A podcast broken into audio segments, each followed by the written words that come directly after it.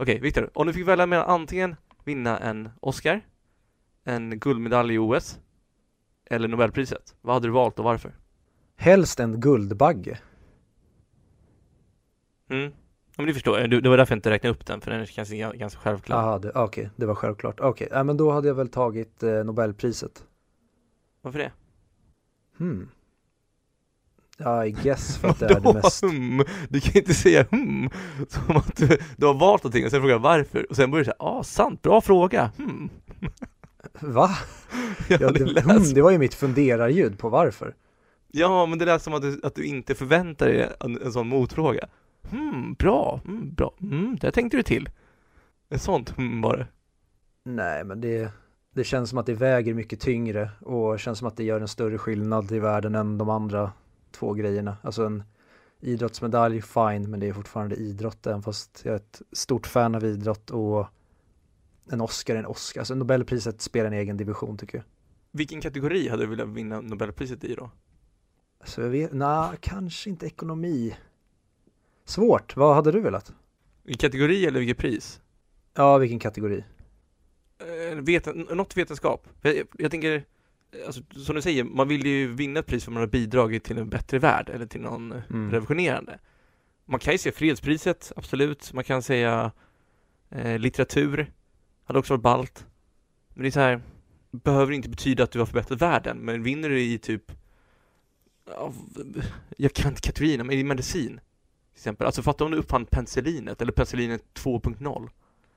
Eller kom Mm. på Nash equilibrium i ekonomi. Du, då kanske du kan inte förbättrar världen med det, men det är ju fort, du sätter ju fortfarande en ny standard. Du kommer med en ny strategi, du ändrar spelreglerna på ett annat sätt. Jag skulle säga att du förbättrar världen med det. Nej men medicin skulle jag väl landa i också då. För det känns ändå som att du kan göra störst påverkan där. Vilken person som har gjort mest för världen, eller pers- en person som har förändrat någonting av ganska stor magnitud i världen skulle du säga har fått den bästa filmen? Du tänker direkt på Beautiful Mind eller? Oh, oh, får jag ändra mig lite? Jag hade fan velat vinna Nobelpriset i kemi. Ja, vi kan väl landa i någonting, att vi båda hade valt någonting vetenskapligt i alla fall. Ja, kemi eller fysik. Så säger jag. Mm. Nej, jag hade fan velat ha fredspriset. Varför det? För när jag hade fått det hade jag startat världskrig. Fattar du den twisten? Ja, fatta vilken bra film vi hade kunnat gjort. En sån här based on a true story. Fan vilken värdelös författ eller författaren. Vad fan har du skrivit för någonting? Nej, jag tyckte det var skitbra det här. Ja. Ja, det är helt osannolikt.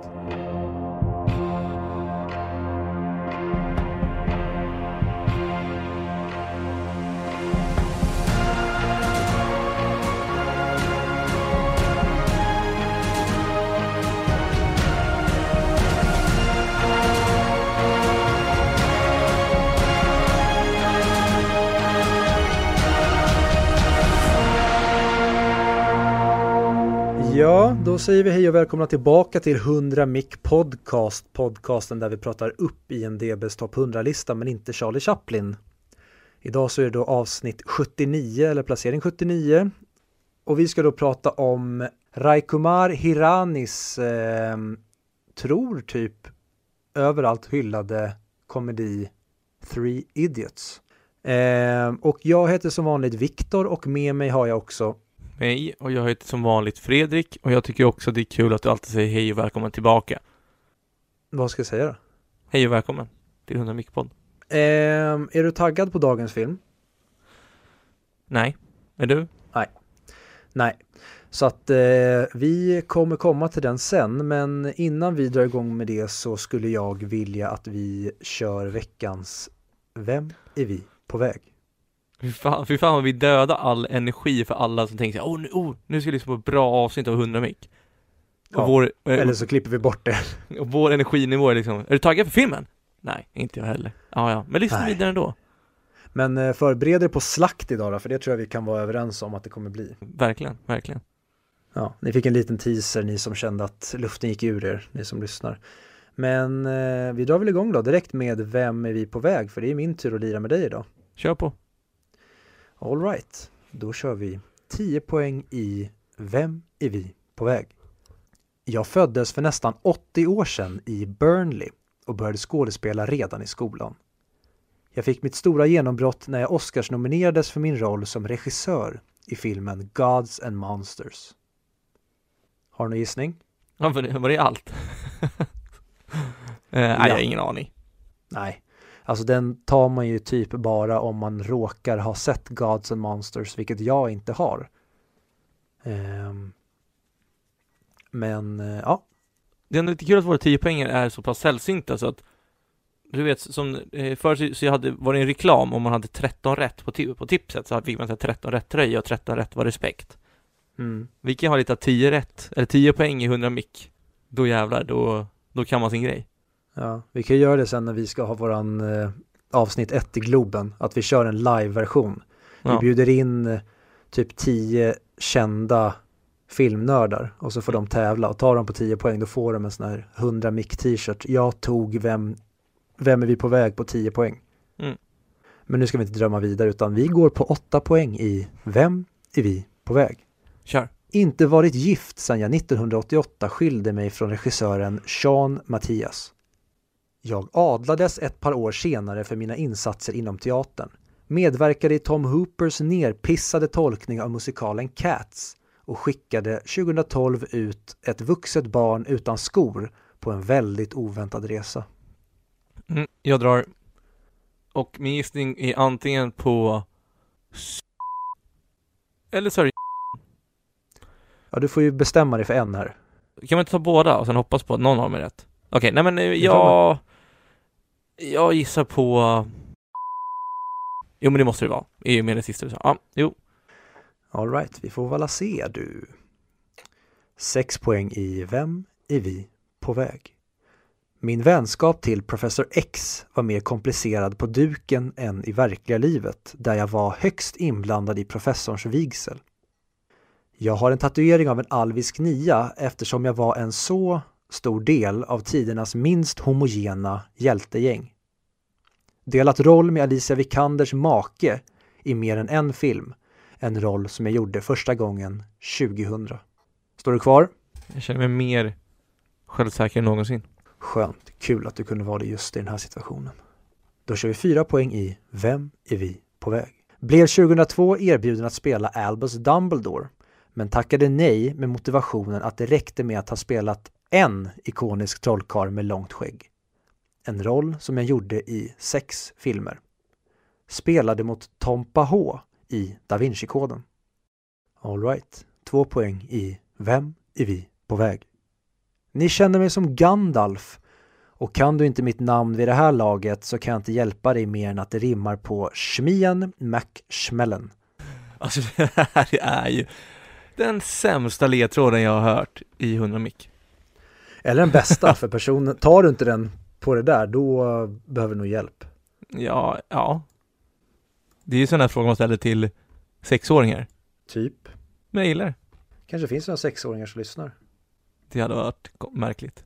Men hade jag rätt? Du gissade på Schmien McSmellen och du hade väldigt, väldigt rätt. Kul att någon för första gången fick åtta poäng i vem är vi på väg? Det där stämmer inte heller. Jag har ju typ fått åtta poäng varje gång tror jag. Jo, en gång innan fick jag sex poäng. Eller två. Ja. En eller två.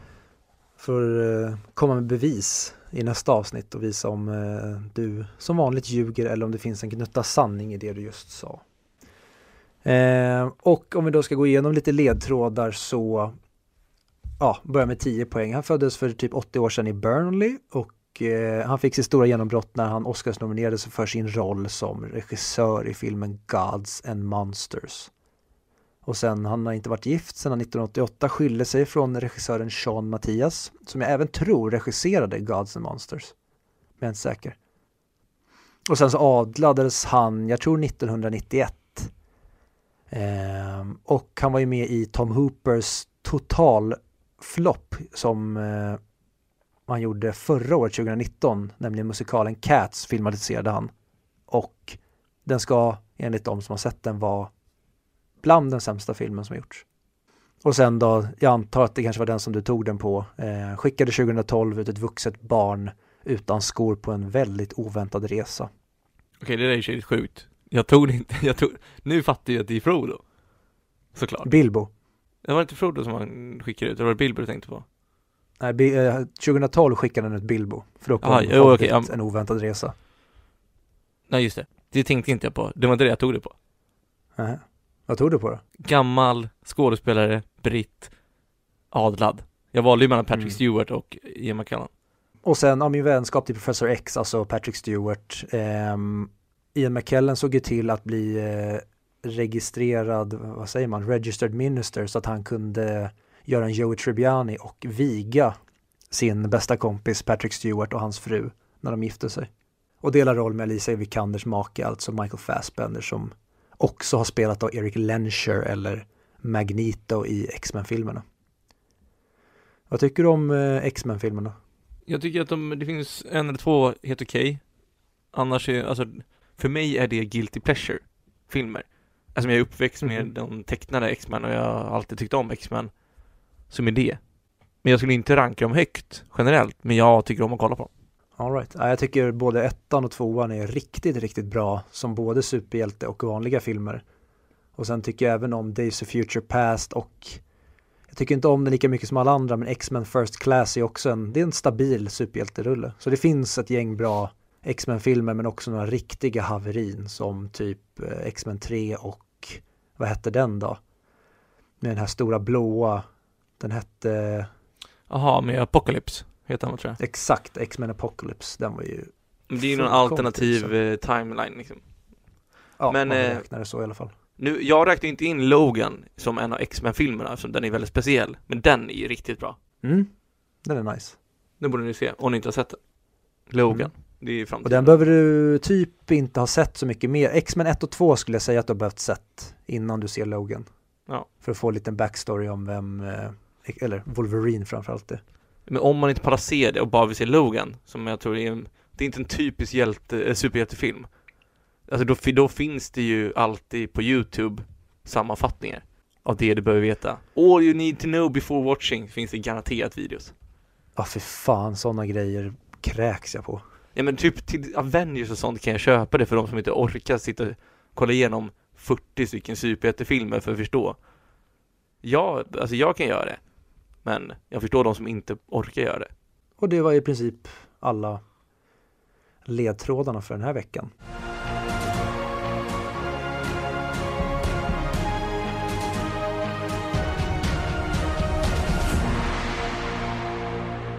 Okej Viktor, vi har ju pratat innan om eh, filmscores och liknande. Eller hur?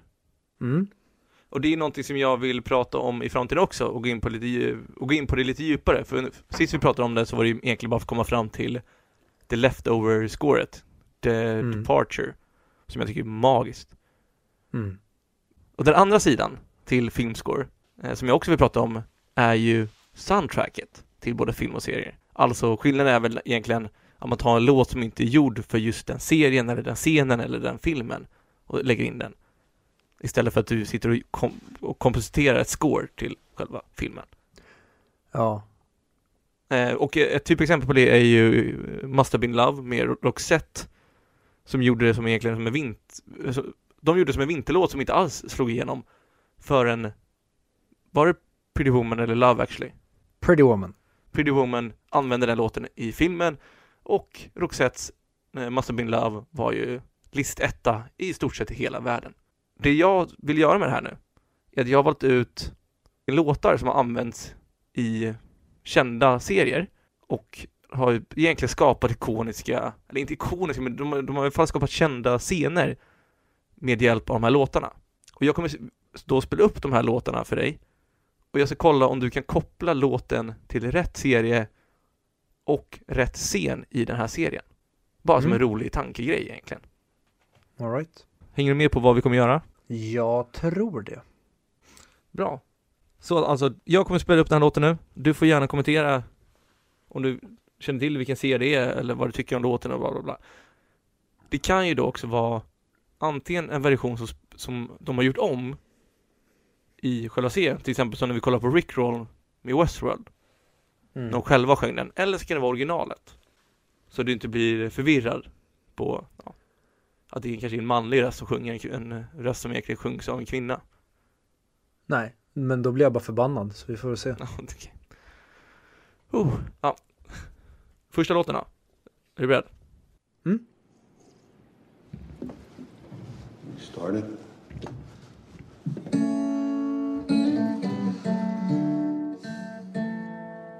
I'm sitting in the railway station, got a ticket to my destination. Mm. On a tour of one night stands, my suitcase and guitar Spontan, alltså jag skulle egentligen först vilja gå in på The Office, men- Nej, det är det ju inte. Åh, jag vet ju vad det är. Ja, men jag tänker att det, någon, någon sjunger här på karaoke, Ja, ja, men jag tror att jag har den. home, Where my music's playing home. Where my love lies waiting silently for Och har jag rätt i att om jag gissar på att det är en av manusförfattarna eller manusförfattaren till Tropic Thunder, alltså Justin Theroux, som då spelar Kevin Garvey i Leftovers. Det stämmer att det är Kevin Garvey i Leftovers. Ja! Kan du nämna scenen? Har du, har du koll på det? Det här är väl säsong tre, sista säsongen. Eh, nej, fan, jag vet att det är en karaoke... Eller han står på en scen och sjunger. Men jag kommer inte ihåg när och var han befinner sig. Faktiskt. Alltså Leftovers är ju enligt mig en av de mest underskattade tv-serierna egentligen. Oh ja. Alltså det är inte den bästa, men det är mest underskattade. Jag tycker inte att den får så mycket cred som den förtjänar. Den, den är Nej, jag- jag- fantastisk. Det är ju Damon Lindelof som har gjort den som är inbl- inblandad i eh, bland annat Lost. Och Ja. även fast jag älskar Lost väldigt mycket så tycker jag att i Leftovers så får vi det som jag aldrig känner att jag får i Lost. Vi svävar aldrig ut och det blir aldrig så långdraget och jag tycker att de knyter ihop säcken väldigt snyggt utan att det blir för spretigt. Men det mest fascinerande är att de utforskar inte själva händelsen, utan hur alla agerar och beter sig efter händelsen. Ja, det vill säga 2% av jordens befolkning försvinner ju bara. Men det skiter de Mm. egentligen i. De nämner, alltså ja, inte helt och hållet, men nu ska vi inte gå in på detaljer. Men eh, det handlar ju först och främst om ett litet community, ett ett litet samhälle. Och hur de egentligen fortsätter sina liv efter att bara 2% har försvunnit. Bara sådär. ja precis. Vad gör det med människor och som du säger ett samhälle om bara 2% av befolkningen försvinner? Alltså någons barn, någons man, någons förälder bara går upp i rök och ingen kan förklara vad som hände. Jag vet inte. Kolla på den serien. Om ni vill ha tre svinbra säsonger med ett väldigt kraftfullt avslut, se den. Ni kommer bli väldigt berörda. Yes. Nu går vi vidare till nästa låt. Är du Mm. beredd? Mm.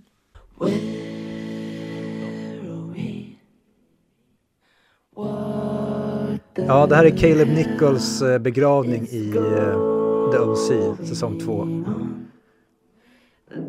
Tog det så snabbt? Du pratar om Guilty du pratar om Guilty Pleasure när vi kom in på X-Men-filmerna. The OC är ju lite min Guilty Pleasure. Jag, tror, jag skulle nog inte underdriva om jag sa att jag sett säsong 1 och 2 30 gånger kanske? Det är sinnessjukt. Ja, Ja. men jag är imponerad. Du, så du har 2-2 egentligen, än så länge. Kul!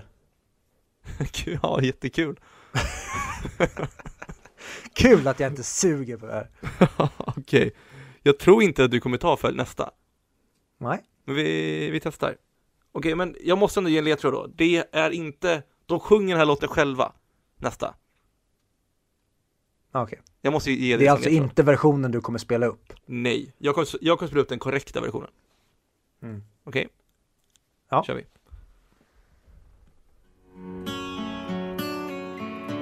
Yeah. You are my fire, the one. Ja, Jag måste säga att det här verkligen omkullkastar mig när det inte är versionen från serien. When att nu sitter jag bara och hör den här, men jag försöker komma på vilka två är det. Alltså, det, det visst är det två personer som sjunger till varandra? Nej, det är fel. Och det blir för lätt om, om jag spelar upp den rätta versionen. Men jag, jag kan göra det om... Du, du får 15 sekunder till. Ja.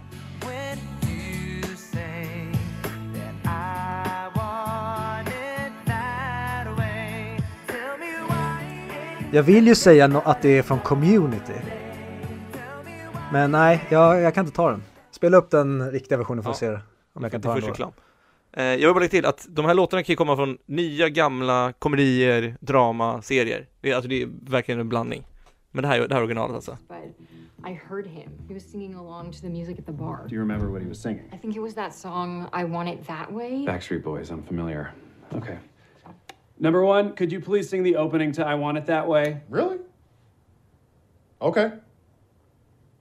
You are my fire, Number two, keep it going. the one desire. Number three, Believe when I say number four. I want Det här- det vi- det här är från Community. it that. Tell me why. Nej, det är Brooklyn 911.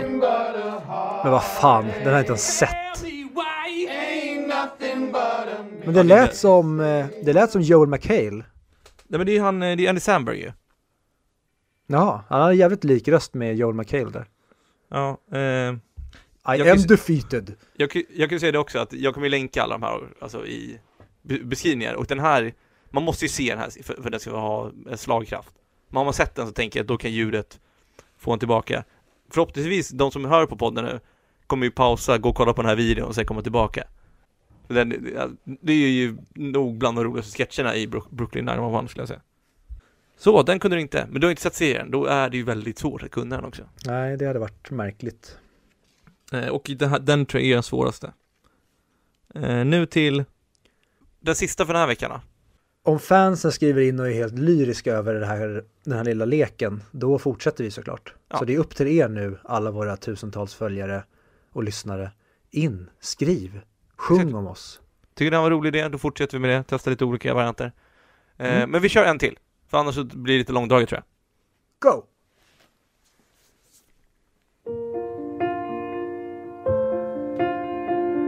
Den här är med väldigt, väldigt, väldigt många grejer men direkt tänker jag på Scrubs.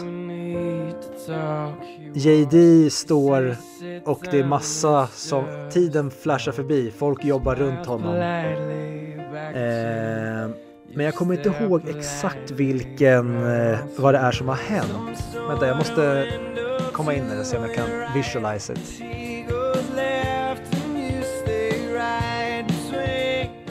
Ja, just det. Det är när Dr. Cox inte lyckas rädda patienten och han sen går in i depression och blir alkis, eller hur? Exakt. Eh, det, det är Var- från Scrubs. Varför är det han blir så jävla lucky igen? Vad är det som gör att... Varför, för han säger ju till JD i början av serien att vi kan inte rädda alla, vi får, vi får bara se till att göra så bra jobb som möjligt. Varför blir han just så berörd av den patienten? Vem är det? Det, kommer, det, är- det är på säsong fem i alla fall. Mm. Och det, det är när Dr. Cox har, har en, fan jag kommer inte ihåg, men han har en riktigt dålig dag vet jag i alla fall. Jag och min sambo, jag har ju lyckats övertala henne att vi ska se om, eller börja kolla på Scrubs, för hon har inte sett igenom det. Så jag är Nej. jävligt taggad på att se igenom det en gång till. För det räckte inte med de typ 50 gånger jag såg det back in the day. Jag har ju fått nykärlek från Scrubs efter eh, den podcasten. Har du lyssnat på den? Ja, jag lyssnade på no- några avsnitt. Men om vi satt på att återgå till låten. Jag för mig, det kan, jag kommer inte ihåg exakt vilken scen det är, men det är någonting när Dr. Cox har en dålig dag och inte kan rädda någon i säsong 5 vet jag att det är. Eh, men jag är osäker på det, för det är något avsnitt där han har, där han ska försöka se till att det är ingen som dör under ett dygn på det sjukhuset. Men han lyckas inte, han misslyckas precis och då blir han så frustrerad för det är bara så mycket depressioner, det är bara så jobbigt hela tiden och allting. Ja, men jag tror inte att det är den. Nej, kanske inte är. Min favorit från Scrubs i eh, rent känslomässigt är ju när Winter med Joshua Bens Radin begravning. Ja, exakt. När Winter med Ja. Joshua Radin spelas och, och, och han säger till, till, till honom, ska du inte ta massa bilder? Av vadå? Ja men sk- skrattande barn och ballonger och allting. Och sen säger JD, Where do you think we are? Och då är han borta. Ja, jag får gåshud nu. Det är så jävla bra scen. Ja, och det är jävligt fett att eh, JD var ju polare med Joshua, Joshua Radin vid den här tiden, eller Radin eller vad fan han uttalas. Mm. Han berättade det även i podden att han sov på hans soffa eh, tidigare när han höll på liksom, ja, breaka. Och sen när de då kom på det här konceptet i Scrubs att försöka etablera, ha mycket musik som skulle tillföra mycket känsla så sa han. Jo, han polare, han har gjort eh, några låtar och så visade han det för producenterna.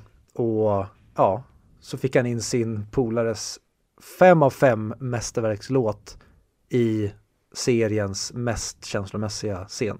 Det är jävligt fett. Mm. Magisk. Han har även gjort en cover på Only You ju, Ja, som också är fantastisk.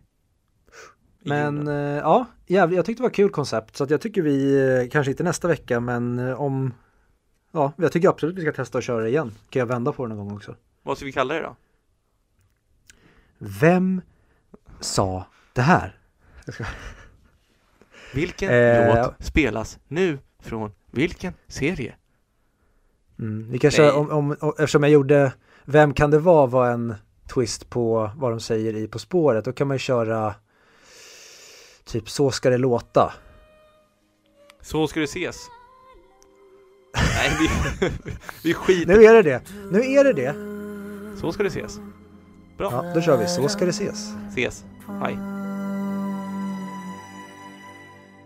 Zooby dooby zooby dooby pam para Zooby dooby Zooby dooby nache क्यों पागल stupid man Zooby dooby zooby dooby bum bara zooby dooby bum bum Zooby dooby zooby dooby nache you pagal stupid man शाखों पे पत्ते गा रहे हैं फूलों पे भवरे गा रहे Ja du min käre Fredrik, då ska vi prata Nej. om Raiko.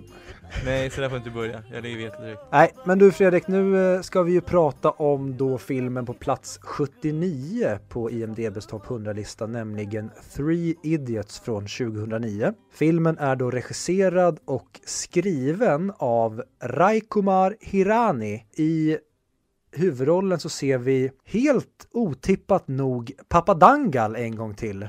Det är nämligen Amir Khan som i den här filmen då har eh, passat på att anta jobbet som en eh, college-student som kan och vet bättre än alla. Amerikan låter ju som amerikan. Ja, han kanske skulle testa någon gång att eh, gå in och göra en amerikansk film för att se vad han faktiskt eh, spelar på för typ av nivå. För eh, jag är inte helt övertygad om hans genialitet.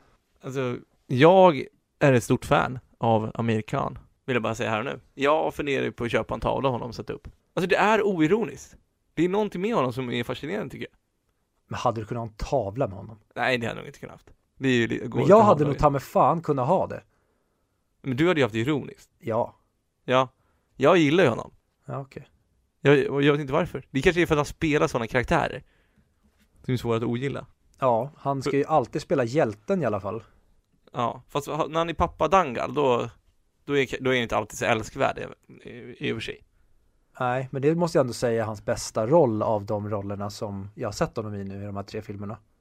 Kan ju också vara för vi börjar senare. Ja, men det är nog också den, den filmen är ju, av de här tre ska jag i alla fall skulle säga, är den som spelar minst falskt på tangenterna. Ja, och du får återkomma till det. Har vi pratat om Ja. eh, regissören? Eh, ja, jag vet typ ingenting om honom och jag var tyvärr, alltså nu börjar jag redan på den här väldigt negativa noten från början, men det jag förstår är att han är en etablerad eh, Bollywood-regissör. Mycket fokus på eh, komedier och feel good. Eh, han har bara regisserat fem filmer, så att etablerad vete fan om han ens är. Det är...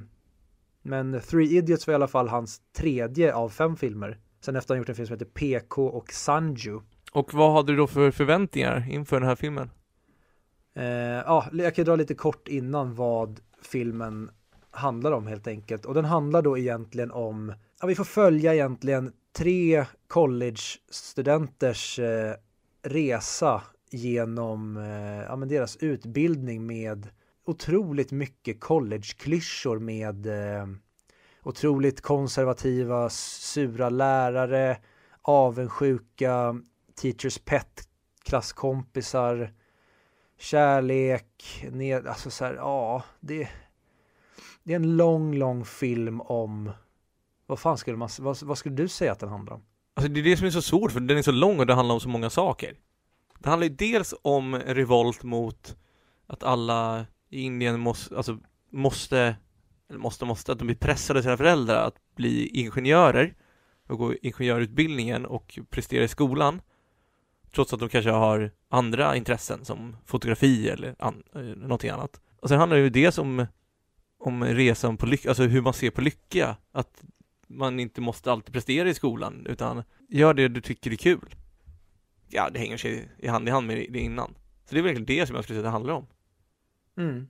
Och ja, två av huvudpersonerna plus en tredje antagonist. De ska hitta vad som tog, vad deras tredje polare tog vägen och söka upp honom tio år efter att de gick på college tillsammans.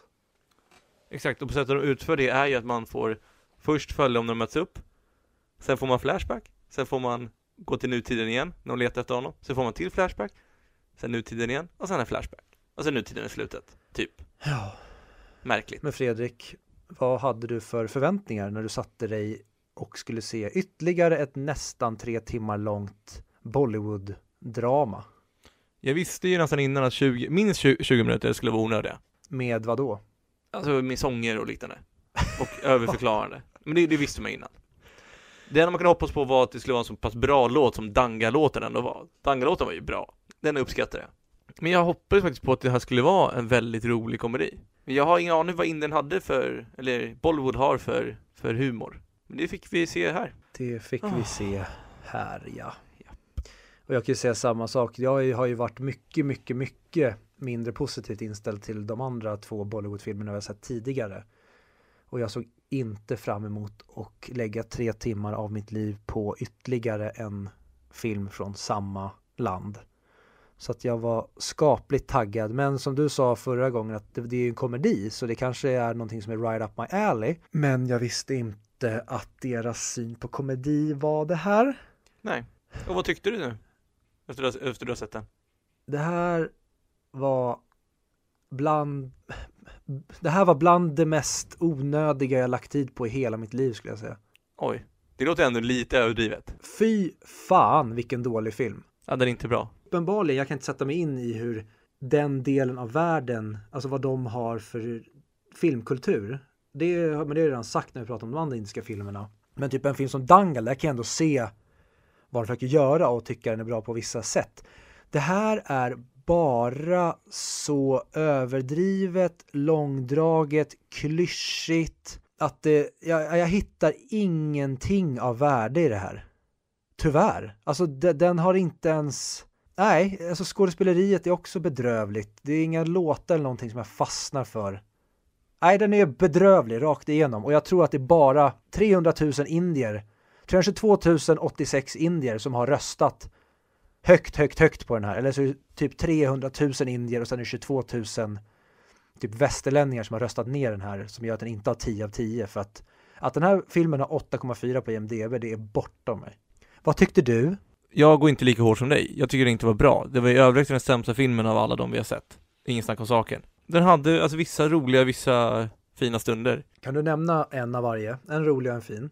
Okej. Eh, jag har inte skrivit ner dem, måste tänka efter. En scen som jag skulle kunna tycka så här, ja den här scenen hade varit fin, det är i slutet när då Amir Khan, alltså pappa Dangals karaktär, som är bäst och kan allting och är bara, han dansar sig genom filmen.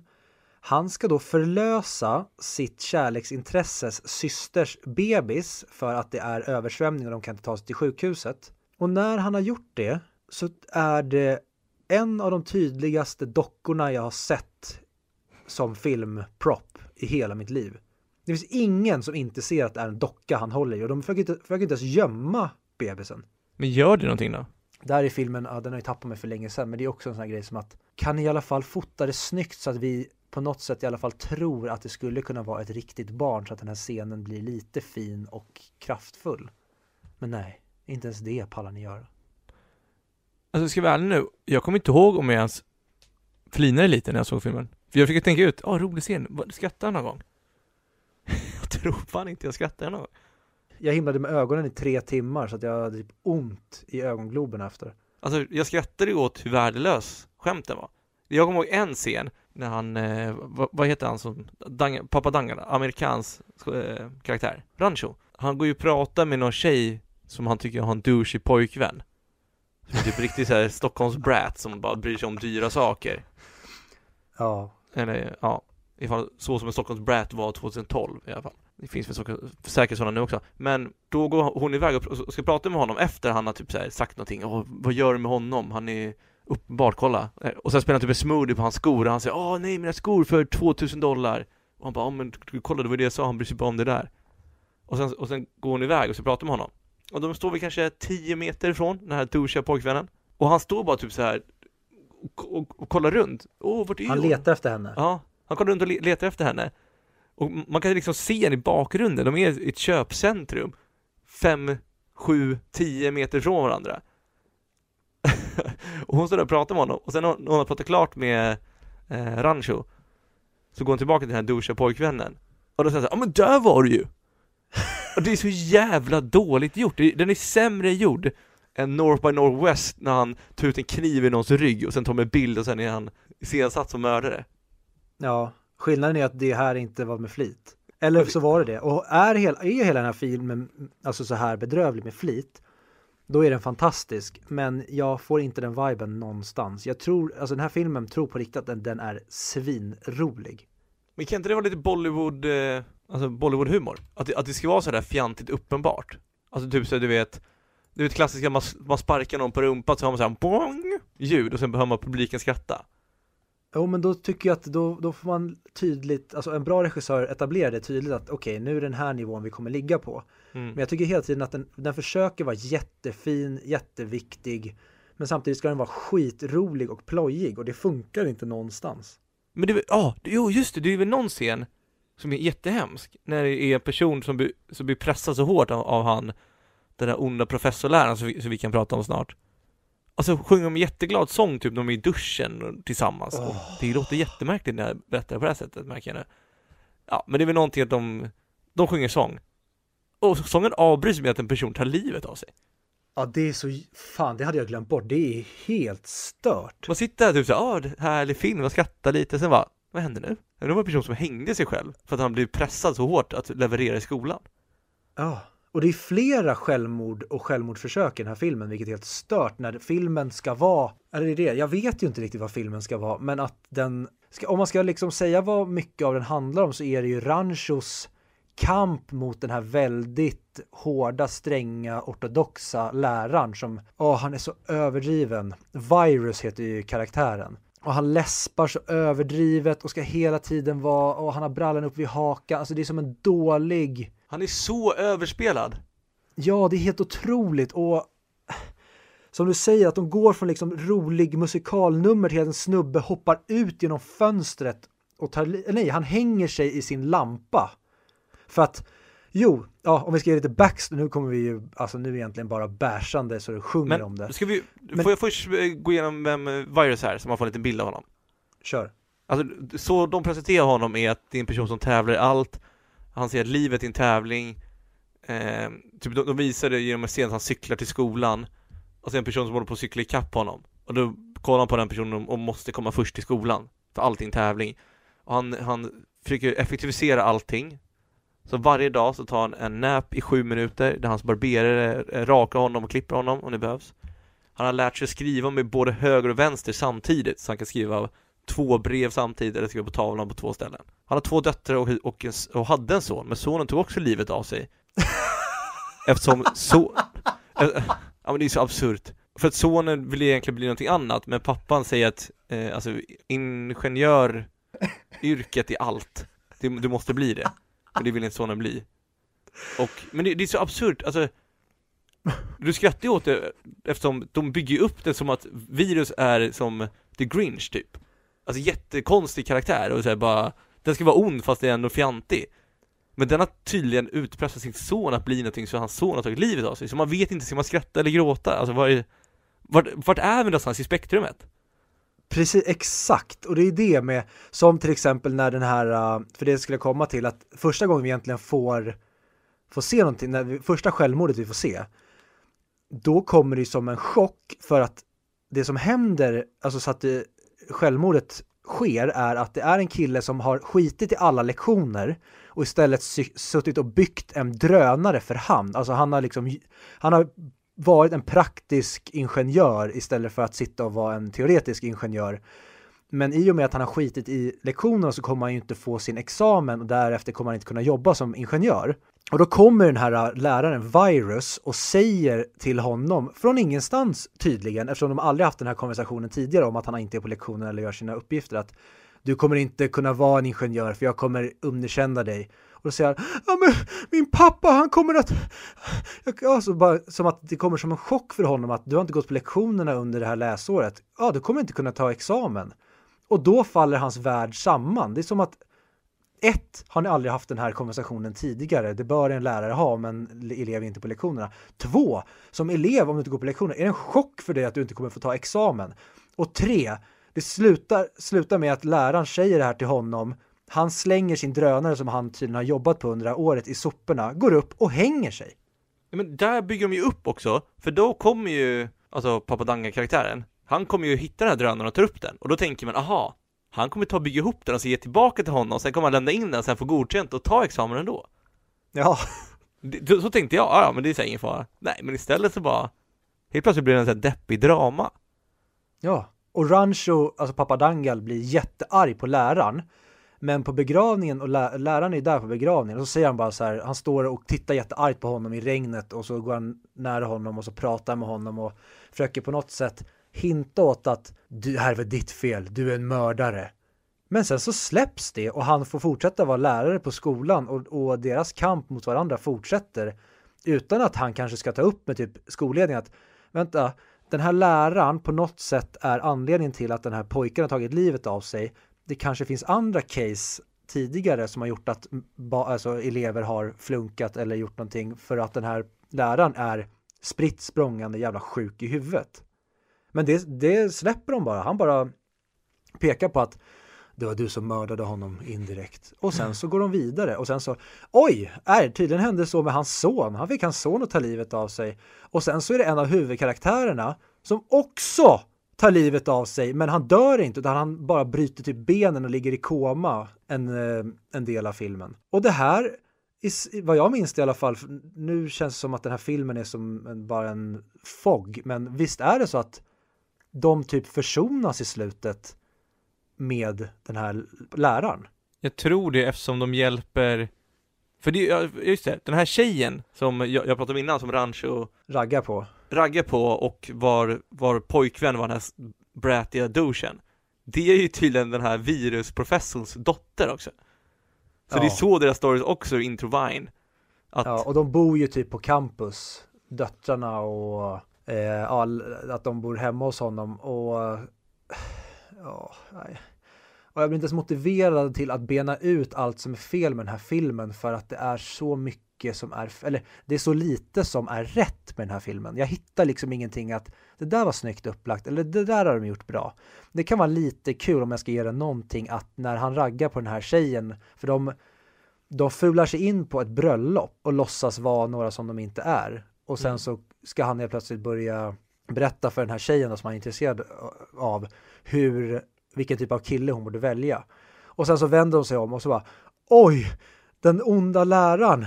Det var tydligen hans dotters bröllop. Åh nej, vad knäppt. Men det, det, det tycker jag också är fascinerande att hon ska ju vara den snygga, eller jag vet inte om hon ska vara det, men den, den snygga, vackra, charmiga damen i filmen. Jag kommer ihåg att vi gjorde en sån studie i skolan. I bland annat Indien och andra kulturer så anses ju tjejer mycket, mycket snyggare när de har mycket smink. Varav i Sverige och liknande kulturer så är det nästan tvärtom. Och det märker man tycker jag när man kollar på de här Bollywoodfilmerna, för de är väldigt översminkade tycker jag. Jag, jag vet inte om du tänkte på det? Jo, men jag, det är så lite jag kan relatera till i de här filmerna för att det är så lite som jag kan applicera på min verklighet och den typen av eh, samhälle och kultur som jag lever i. Men det tycker jag att så är det för, i väldigt många filmer. Typ om jag ser en brasiliansk film eller en, ja men det kan även vara typ en, ja men det kan vara en australiensisk film.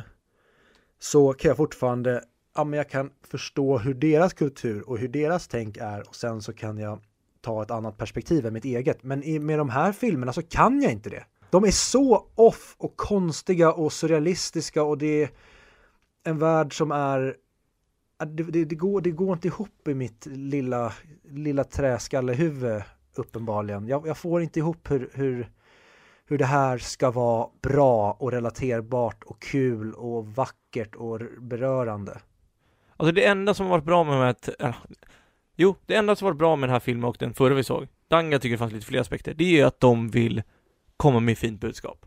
Ja, ja men precis. Men det, det är också att hela det budskapet faller när man är så otroligt övertydliga och verkligen vill trycka in budskapet i ansiktet på en. Att man inte ser någonting för att det är fullt med budskap i ögonen och det svider och det gör ont Ja, lugn och Viktor. Lugn. allting är bara Lugn. skit. Det här, det här är mod modernare och, och indisk variant av Dead Poet Society. För det här är exakt samma budskap som Deads, Dead Poet Society. Dead Poet Society tycker jag spelar otroligt lågmält och snyggt och den tycker Jo, jag jo, inte men alls det är inte, det, är jag- det är inte alls det jag säger. Det jag säger är att det här är en modern version, att det är samma budskap. Och det, det jag menar, alltså Dead, kolla på Dead Poet Society, man behöver inte säga något annat, det är en briljant film. Och, så, och som du säger, det är mer lågmält, de, de trycker inte in ansiktet, de berättar en story som har ett budskap. Här, här berättar de ett budskap. Det är väl skillnaden. Ja, eh, ja, jag, jag vet inte, jag ser inte jämförelsen med Dead Poet Society mer än att ja, det finns ju hur många filmer som helst som vill liksom framföra ett fint budskap. Jo men just samma typ- budskap. Alltså just det här att eh, ja men vad, tänk, var fria själar, eh, får inte de föräldrarna tvinga er att välja någonting, lyssna på vad ni egentligen vill göra. Eh, men jag, jag tänker så här, alltså vi kan sitta och eh, alltså basha ner allting från de här sångerna, men vi har redan pratat om indiska sånger, eller Bollywoods hysteri till att ha sånger i sina filmer. Eh, jag var inne och nu också kollade på, för i vanliga fall så har vi läst upp recensioner som ger ett dåligt betyg, typ 3 av 10, sånt i filmer. Mm.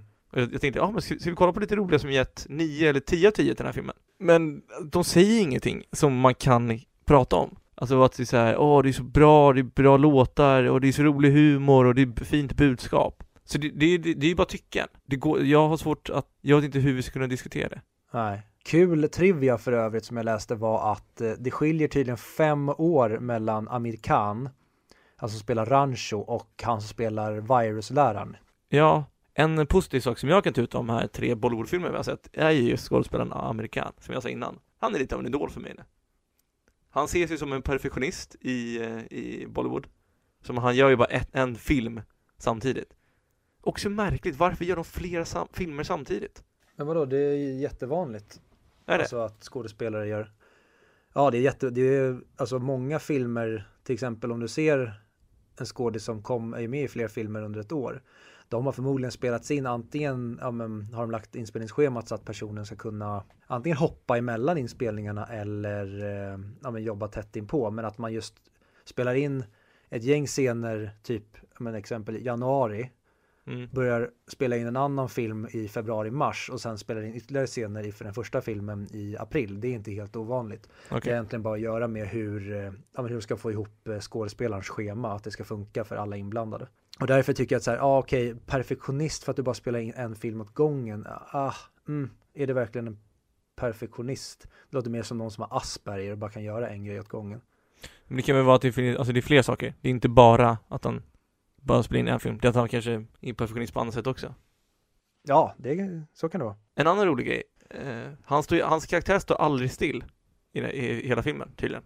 Han rör sig alltid åt något håll eftersom han hade tydligen sett The new generation of kids never stand still efter han hade observerat sin nephew. Det är, det är en typisk grej som att Brad Pitt är det väl, som alltid äter i Oceans Eleven. Ja, Ja, vad säger du? Ska vi... Ja, Jag vet, alltså det grejen är, jag har inte så mycket lust att diskutera den här eftersom jag tycker inte att det finns så mycket intressant. Jag, då, då tycker jag att vi egentligen har sagt det som kan sägas. Så att vi skulle väl lika gärna kunna gå på, Oh, en sak. Mm. Jag fick en, in en eh, lyssnarfråga eh, från en gammal kompis som heter Linus. Som för övrigt höll med mig i Toy Story-argumentet, vill jag bara lägga till. Så det är inte bara jag som tycker det. Skitsamma, nu ska vi inte gå in på petitesser och hålla på och jämföra vem som har rätt genom eh, massa, eller hur? Nej, bra. Men, hur som haver, hans fråga var i alla fall eh, vad är grejen med, den, med de horribla specialeffekterna i indiska filmer? hmm, ja, det kan, alltså jag vet inte eftersom jag är så otroligt obevandrad i indisk film. Men jag kan väl tänka mig att det har att göra med kanske budget. De kanske inte har samma typ av budgetar som typ Hollywoodfilmer har.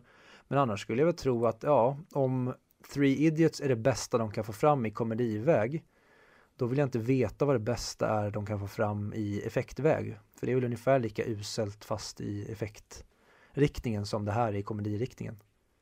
Ja, men jag undrar varför det är så. För sen, de har ju också, det känns som just eh, specialeffekter med vajrar och liknande.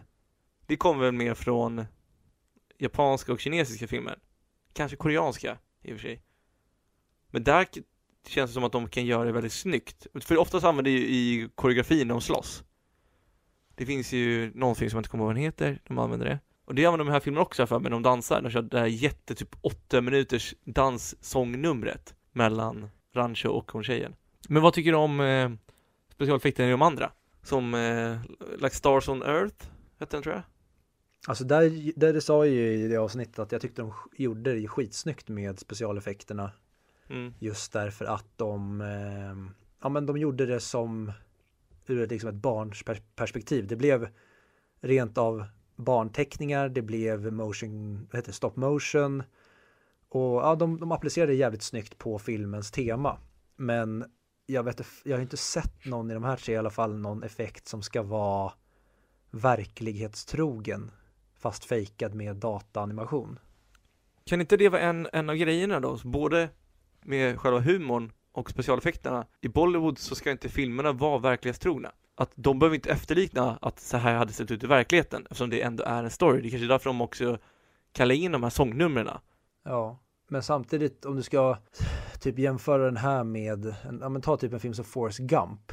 Forrest Gump är ju, man kan inte riktigt säga att den är verklighetstrogen även om han hamnar i situationer som är verkliga.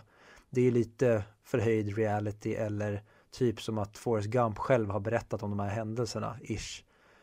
Men här är hela berättarstilen så jävla överdriven att jag kan inte finna någon, någonting positivt och intressant i det. Forrest Gump, Forrest Gump dåligt exempel, men ta en film som typ Big Fish. Mm. Som är en, en, eh, en man som berättar om sitt spektakulära liv. Där vi, ja, men, man förstår att mycket av det han berättar inte har hänt på riktigt. Men där är det ändå, även om det är förhöjt som fan, så blir det snyggt, trovärdigt och berörande. Vilket de inte ens är i närheten av i av Bollywoodfilmerna jag har sett i alla fall. Eh, jag hoppas Linus är nöjd med svaret. Ja, tyvärr så har jag, jag extremt dålig koll på just Bollywoodmarknaden. Nej, och jag kommer nog inte bli, alltså jag kommer nog inte söka mig till det. Vi ska vi kolla på topp 100 filmer i Bollywood sen efter det här. Ja, just det. Och sen så gör jag som eleven efter Virus har underkänt honom. Jag hoppar ut genom ett fönster. Eh, men alltså, jag tycker vi bara sätter betyg nu och sen så är vi klara med det. Ja, det tycker jag låter bra. Jag kan börja och jag vill säga så här att hade man återigen, hade man klippt ner den här 40 minuter, gjort den mer tydlig vad den ska handla om, inte hoppas så jävla mycket i storyn, inte haft med alla sångerna och om du som filmtittare aldrig har varit med och upplevt de här filmklyschorna som är med samt om du som filmtittare gillar, enligt mig, dum och uppenbar humor så hade den gått hem hos dig. Då hade den kanske varit en 6 eller 7 men för mig så är den nu en 4 av 10. Den är inte med på topp 250. Den är sämsta filmen som vi har sett på topp 100, enligt mig. Mm. Ja, nej, för mig är den eh, 2 av 10 så en 1 av 5 Det här är, hade den inte varit som du säger, hade den inte varit så lång, hade det inte varit så mycket sånger med, hade de tonat ner den här filmen väldigt mycket för att storyn i sig är inte helt ointressant. Det är just det med att allting är så överdrivet och schizofrent som gör att den är så jävla usel. Men storyn i sig tycker jag har, det är en intressant story inbakad i tio olika sorters bajs som du sen ska behöva äta dig igenom för att hitta den här gottiga mitten. Men tyvärr så går det aldrig för att du pallar inte käka tio sorters bajs för det är så jävla äckligt och du spyr bara. Typ så. Märkligt överdriven, men eh, jag får väl respektera din åsikt. Eh, har du koll på nästa veckans film? Nästa vecka ska vi kolla på Das Boot. Eh, jag har inte sett den. Visst är det om ubåten? Japp. Den har jag velat se väldigt länge, så det, det här är- kommer vara kul tror jag. Eh, jag menar, jag vet inte vad mina förväntningar är. Den finns på Viaplay. Nej, vänta nu. Det här är fel. Den finns på Netflix. Den finns på Netflix att kolla på ja. Med det säger vi tack för oss va? Jajamän. Följ oss på Facebook, Twitter, Instagram. Maila oss på 100micpodcast.gmail.com Mm. Och skriv fler frågor till oss. Ja, det är kul. Det är jättekul att det har kommit flera lyssnarfrågor nu, några avsnitt i rad känns det som. Och det är kul för då får vi någonting att fundera över och spekulera i. Har du varit sjuk Viktor förresten? Är så jävla mycket toalettpapper där på ditt skrivbord så jag. Så, du- Ja, nej, men jag, jag måste, när jag har smörjt in mina händer med den här hudkrämen så måste jag eh, torka dem också för att det blir lite för Ja. Fuktigt. Märkligt. Och den här tidningen, det är inte min. Nej, det är Beckas. Nej, ja, eh, ja. ja. exakt. Beckas. Mm. Bra. Tack. Eh, ja men kul, då fick vi, eh, du och jag, göra lite indisk humor här också innan vi säger hej då för idag. Zubidubi zubidubi pampara Zubidubi parampam Zubidubi zubidubi nache Pagal stupid man Zubidubi zubidubi pampara dooby zooby dooby dooby param pam. Hey, zooby dooby zooby dooby nache, क्यों पागल stupid man. शाखों पे पत्ते गा रहे हैं फूलों पे भवरे गा रहे दीवानी किरणें गा रहे हैं, ये पंछी गा रहे हैं। वो बगिया में दो फूलों की हो रही है गुफ्तगू जैसा फ़िल्म में होता है हो रहा है हूबहू Ay, ay, ay, Zubi dooby pam para, zubi dooby param pam. Zubi dooby zubi dooby, now check your pagal stupid man. Zubi dooby zubi dooby pam para, zubi dooby param pam. Zubi dooby zubi dooby, now check your pagal stupid man.